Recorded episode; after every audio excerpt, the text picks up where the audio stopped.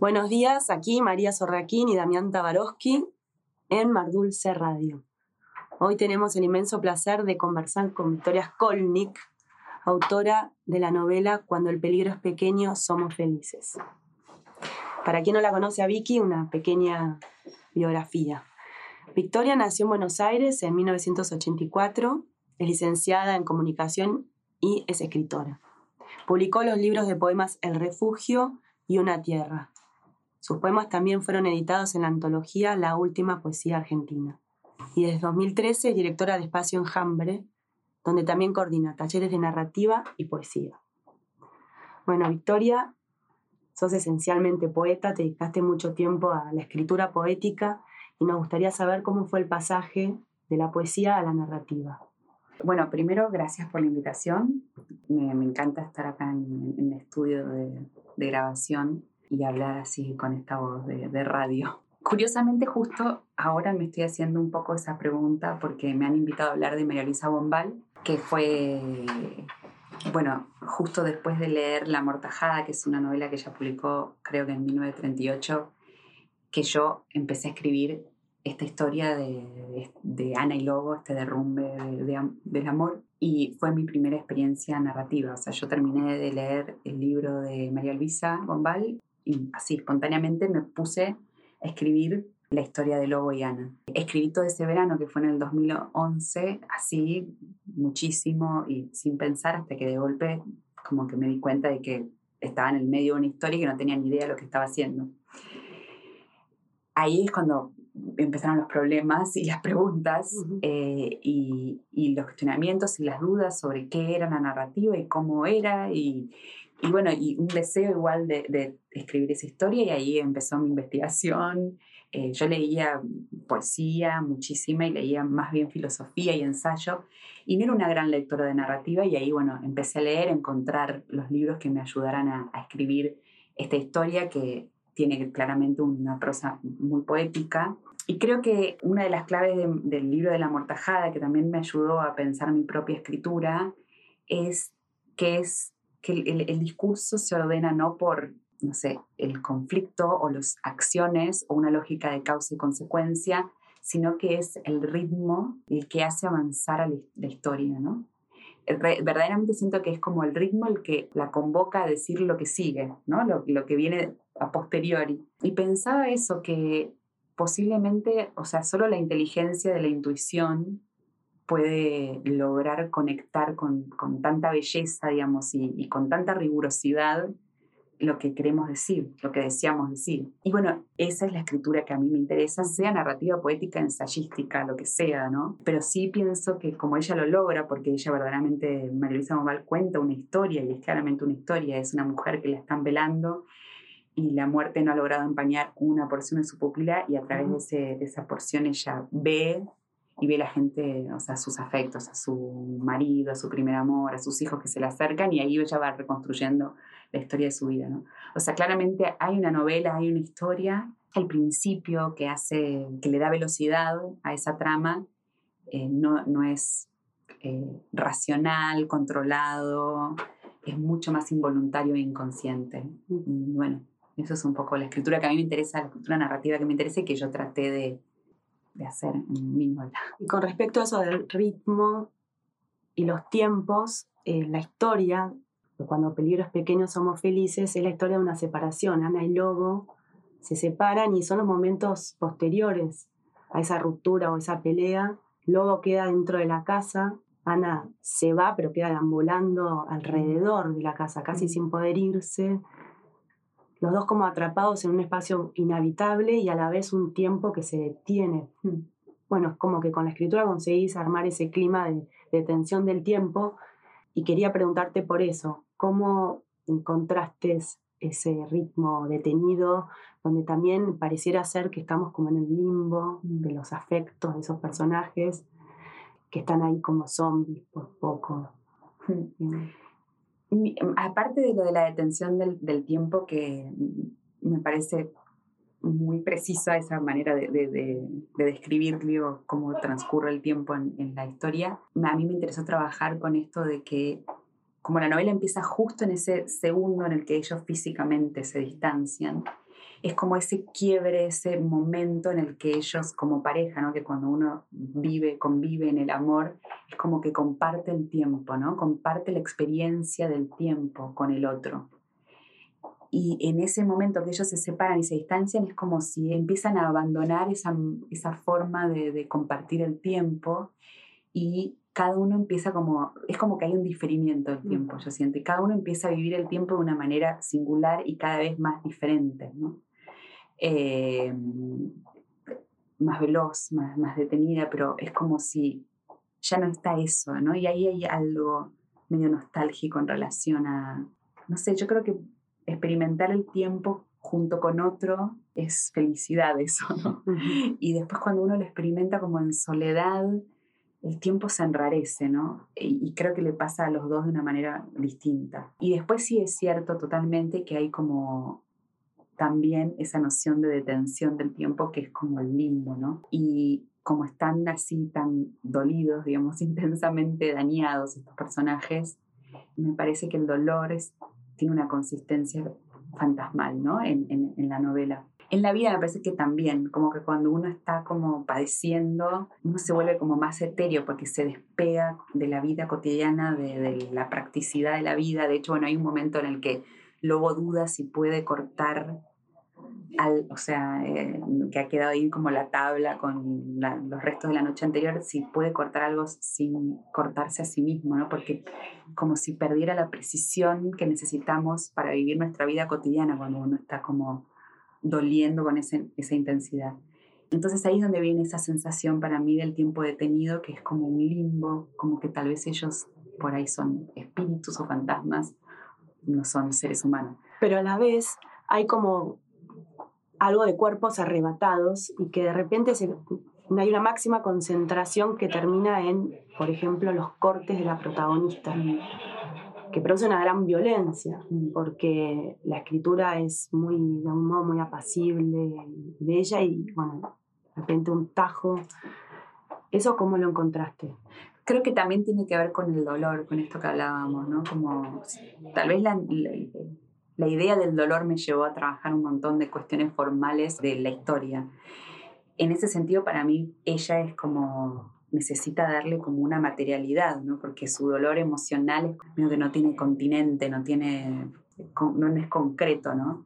Entonces yo sentí que ella necesitaba hacer eso para concretar ese dolor o decir, es esto, es este, es acá, tiene un presente, tiene un cuerpo, ¿no? Ese dolor y tal vez así como aliviar algo de eso, ¿no? Porque si no es como, ¿por qué? No hay como respuestas, ¿no? Porque, o sea, está bien, hay una separación, pero ese nivel de dolor que ellos tienen no es, equilibrado, ¿no? Por decirlo de una manera. Y también me pareció que esta novela está construida con mucha atención, como prestando mucha atención a detalles y emociones, tanta atención que podemos incluso vislumbrar los márgenes de esas cosas y esas emociones. Y quisiera saber también dónde los fuiste a buscar o si tiene alguna relación con algo que experimentaste. Siempre me gustó pensar eso, como esta historia como recortes, son como escenas, ¿no? De sus vidas juntos, de sus vidas derrumbándose y de sus infancias. Y me gustó, siempre como que eso, me vino siempre la sensación de trabajarlo como pequeñas escenas muy delicadas, tal vez momentos en los que no implican un hito en nuestra vida, digamos, no un hito o en sus vidas, sino como momentos de la vida cotidiana, pero que tienen una intensidad por ahí para adentro de los personajes. Pero hay algo como para mí del detalle que tiene que ver más como con el trabajo de la prosa, ¿no? Del detalle de la prosa en sí misma, más allá de lo que esté contando la prosa. Y eso para mí me viene de la poesía, ¿no? Que es ese trabajo como muy, muy delicado con el lenguaje, ¿no? Porque en poesía uno mueve una palabra o cambia algo y se te desarma todo el cosmos, porque las palabras en poesía no son lo que significan solamente, o son apenas, o sea, lo que significan es una porción mínima, son mucho más lo que son en sí, o sea, la materia que son. Parece que en poesía como que las palabras se sienten, se huelen, son un cuerpo, ¿no? Entonces por eso es muy difícil trabajar con sinónimos en poesía, ¿no? Porque, y entonces ese trabajo de la poesía, que es como mi escuela, como yo aprendí a escribir y sobre todo a corregir, lo trasladé a... Creo que por eso tardé tanto tiempo en escribirlo, porque es como tratar de trabajar con mucha delicadeza cada línea, y eso para mí, yo creo que ahí es donde está la noción del detalle en la novela. Sería la idea sería algo así como que en la poesía el núcleo mínimo es la palabra y en la prosa es la frase. No, o sea, nunca lo había pensado así, pero puede ser, suena interesante. A ver, ¿vos por qué lo...? Porque la frase en la tradición de la... O sea, desde Flaubert para aquí, es como... En un momento, no es sentido mínimo. Claro, no es la palabra. O sea, vos hace un rato dijiste, esa palabra en poesía no tiene... La palabra en poesía no tiene sinónimos, si la cambio se desarma todo el mapa o el rompecabezas, no recuerdo qué palabra dijiste. Sí. Y si bien es cierto... Hay una historia bastante conocida en la narrativa argentina de una corrección que le hicieron a Fowl, que le había puesto vidrio y la correctora le puso cristal y él se enfermó por eso. O sea que también en la poesía, en la prosa, en la narrativa la palabra puede ser clave, no es lo mismo vidrio que cristal. Sin embargo, la unidad de sentido es la frase, y la novela se va formando de cómo una frase se concatena con la otra. Claro. ¿Cómo lo pensaste vos esa traslación de la palabra a la frase? ¿Lo pensaste por ahí? No. No, igual sí pienso que el sentido... nunca está en una palabra, como que el sentido cabalga, como, o no está en ningún lado, es medio inasible. Está por llegar. Es como inasible, pero sí siento que, sobre todo en la corrección en poesía, como algo bien técnico, bien formal, digo, el trabajo, cambiás una palabra y se te desarma todo a veces, ¿no? O bajás una palabrita de verso, ¿no? Es como muy... Artesanal. Como una arqueología, claro, como una arqueología muy precisa, ¿no? En ese sentido, yo decía, más allá, digo, de cómo se... Ya como una pregunta más filosófica de cómo se construye el sentido, más como una cosa estética, yo creo, ¿no? De ese peso que tiene como... cada palabra, más allá de su sentido, ¿no? No, me acordé de una idea del Tao que dice que hay que gobernar un imperio como se fríe un pescado, ¿no? Con esa atención, concentración, tanto para gobernar un imperio como para algo mínimo, y quizás era un poco lo que decía Damián de la construcción de la frase, como en eso se juega todo, tal vez. Pero a la vez tu novela tiene una estructura muy fuerte, de un capítulo de Lobo, otro capítulo Anal, y en ese orden, a la inversa, pero él, ella, que estructura, y que eso sí parece ser propio de la novela como género, no sé si tanto de la poesía. ¿Eso se fue surgiendo solo? ¿Pensaste primero la estructura y después le fuiste metiendo contenidos? ¿Cómo fue? Eso surgió sin pensarlo cuando terminé de leer La Mortajada y me lancé a escribir la historia esta. Él, ella, y al principio eran fragmentos muy cortos de cada uno de ellos dos, y después fueron como, cada uno empezó a tomar como más longitud cada texto, así que no fue para nada deliberado, o sea, llegó, vino, se presentó, se impuso esa lógica. Sí creo que lo que tiene es que no es una estructura de causa-efecto, que eso es lo que a mí me produce como que me deteriora el deseo, tener que estar pensando... Que tengo que escribir ahora lo que le sigue a posteriori de lo que dije, porque si no se desarma la historia. Eso a mí es como que me apaga. En cambio, la posibilidad de ir, venir, volver, no sé qué, ahora, aunque también hay líneas, ¿no? O sea, hay, por más como una telaraña o como una red que uno tiene que construir, no es que escribís una cosa a la otra, no es que pones papa, batata, cebolla y ya, digo. Pero es como... que uno eso lo puede hacer de una manera como, no sé, como, yo creo que es cuando uno cuando escribir es no controlar, que es súper difícil para mí, pero me fascina hacerlo. O sea, como me fascina ver cómo es que yo puedo escribir sin estar en como apropiarme o decir de yo soy la que hablo, yo soy esta que digo, ¿no? Como, ¿qué pasa cuando pierdo el control? No así en la vida, posiblemente porque soy tan controladora en la vida, como que ahí es como que, creo que empecé a escribir porque necesitaba un lugar donde sentirme salvaje. Pero mira, te podemos elogiar diciendo que acá Mardulce y en otros hemos tratado con muchos autores controladores muchas veces, y vos con los editores no lo has sido en absoluto. No hemos tenido problemas para elegir 40 tapas y que no te gustaron 39, ni que no está en la librería tal el libro, claro. Así que no. Sí, es como con mi vida privada tal vez. Claro, o sea, y en el texto no se nota, no parece un texto controlado. Pero de todos modos hay una progresión en el texto, no hay una lógica de causa y efecto, pero sí una progresión y ciertos elementos que van increyendo, como el alcoholismo del protagonista. O... sí, como unas intensidades que van como se van acelerando. Una escalada. Vuelvo por ahí a lo del ritmo de La Mortajada, que yo digo, esa novela avanza porque hay un ritmo, una música que te va como encantando y te va hechizando. Y siento que de verdad cuando uno escribe, como cuando es algo de lo rítmico, lo que te va como trayendo lo que querés decir, se vuelve como maravilloso eso que aparece. En la estructura también hay mucho ritmo en ese sentido, ¿no? Es como que esto de los textos cortos y de que de a poco como que se va acelerando, se va como precipitando ese desastre entre ellos, nada, como que lo vuelve... como hay como una velocidad, ¿no? Y ahí también, ¿no? Es como que la trama, si querés, es rítmica, para decirlo de alguna manera, ¿no? Y respecto a tus lecturas favoritas... de la infancia, digamos, de mis escrituras, está Margarit Duras, que ya es como que no hablo de ella porque ya es como que está como, no sé, como el nacimiento, claro, de mi vida como escritora. Pero para este libro, o sea, Diamela Eltit, por ejemplo, algunos libros de ella me ayudaron un montón. Fleur Jaeggy también fue un gran descubrimiento.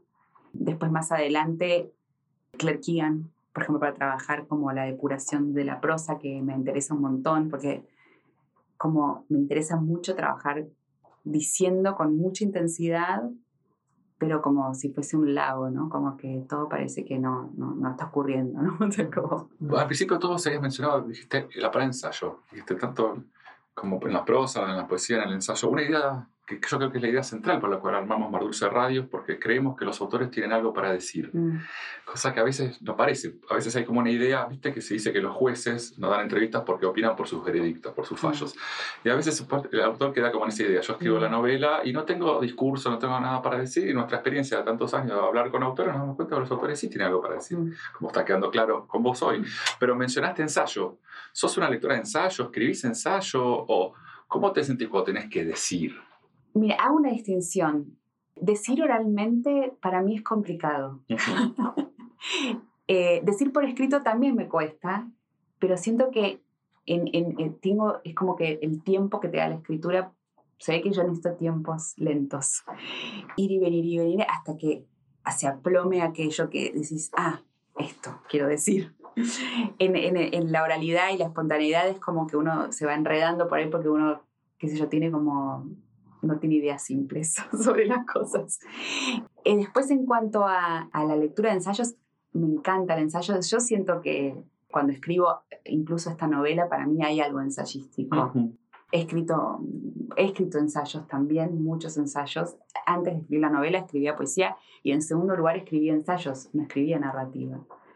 El ensayo poético literario me fascina, me parece como de los géneros más hermosos. ¿Y ahí en quién estás pensando? ¿Qué recuerdas? Bueno, John Berger es...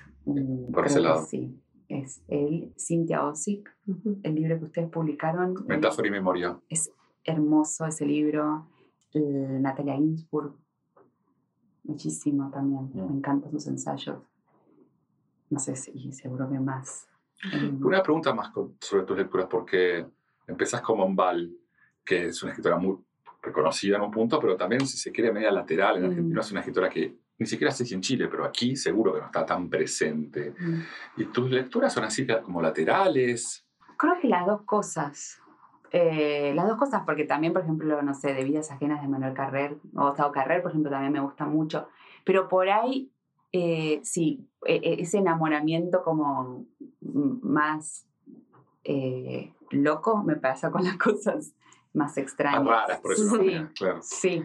Y porque hay algo que, o sea, creo que con el tiempo llegó a gustarme como lo que es un poquito más mainstream, si querés, dentro igual de la literatura, que nunca es claro, mainstream. Lógico. Nunca es mainstream. Llegó a gustarme y llegué a disfrutar de eso, como de poder emocionarme con algo más mainstream. Pero hay algo de lo más singular y de la rareza que, qué sé yo, me despierta algo más profundo, tal vez. Vicky, nos encantaría si pudieras leernos un fragmento de tu novela. Bueno, a ver, vamos a ver. Acá seleccioné. Bueno, voy a leer 2 o 3 fragmentos de Lobo y de Ana para que quede así como alguna imagen de lo que es la novela. En el medio son, así que bueno, espero que se entienda algo, bueno, que se queden con algo de ese texto. Intriga. Sí, con la intriga, totalmente.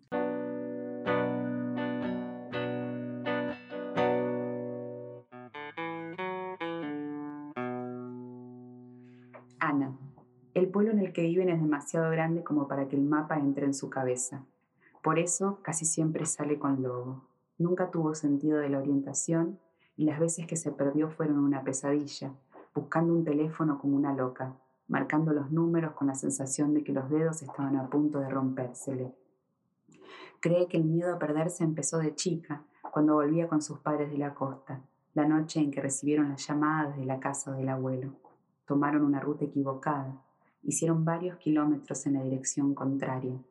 Mientras, el abuelo recostado en la cama hacía circular las últimas espirales de aire por los pulmones. Desesperados por no encontrar el camino, el padre frenó el auto en un cruce de rutas. Alrededor había solo campo. Un rayo iluminó la noche. Fue más aterrador observar la llanura interminable que mantenerse en la ceguera de la oscuridad. En ese mismo instante, el abuelo vio a su hija y a sus nietas paradas en un círculo debajo del cielo. Ana pensó que el destello podía causarle un daño cerebral. Había leído que una fuerte exposición a la luz generaba convulsiones en los niños. Deslizó su mano por el cuero del asiento y tocó los dedos de su hermano. Los tenía tensos y fríos, y aunque no le devolvían la tibieza, al menos estaba cerca para cerrar los ojos con calma. La intensidad del rayo hizo que el padre dudara del camino. Dio vuelta al auto y aceleró, obsesionado con no perder más tiempo.